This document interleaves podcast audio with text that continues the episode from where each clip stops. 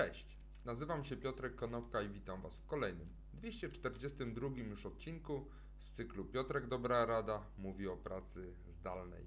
Dzisiaj powiem kilka słów na temat toksycznej stygmatyzacji.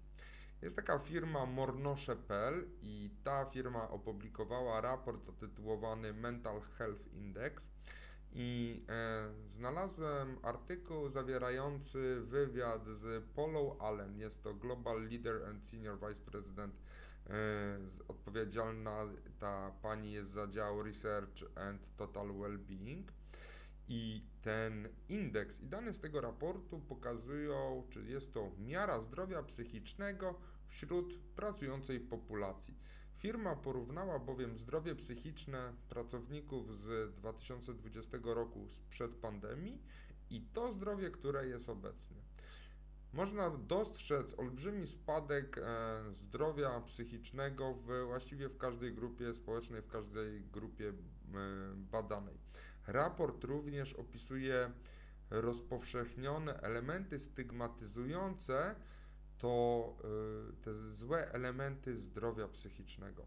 Pracownicy bowiem chcą rozmawiać o zdrowiu psychicznym i czują się z tym coraz bardziej komfortowo, ale jest widoczna stygmatyzacja w trzech obszarach.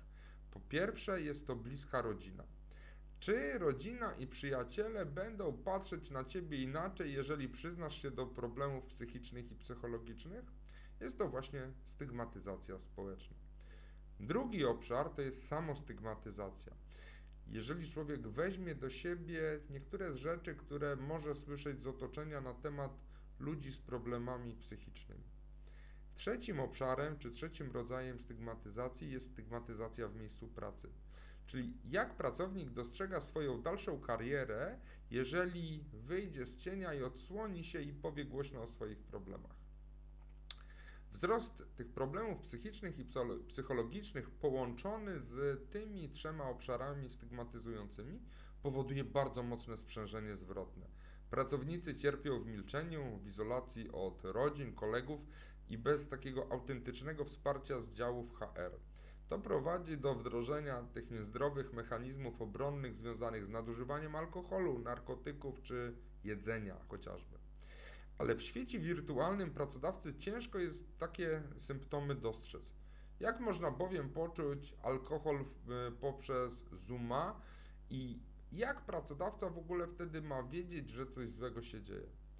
Ale jeżeli jesteś pracodawcą, jeżeli jesteś kolegą z pracy i dostrzegasz jakikolwiek objaw u swojego kolegi, jakąś czerwoną flagę, że coś jest troszkę inaczej niż zazwyczaj, to najczęściej tak po prostu jest a wtedy zwróćcie się do tego kolegi i porozmawiajcie z nim szczerze, czy nie potrzebuje Waszej pomocy.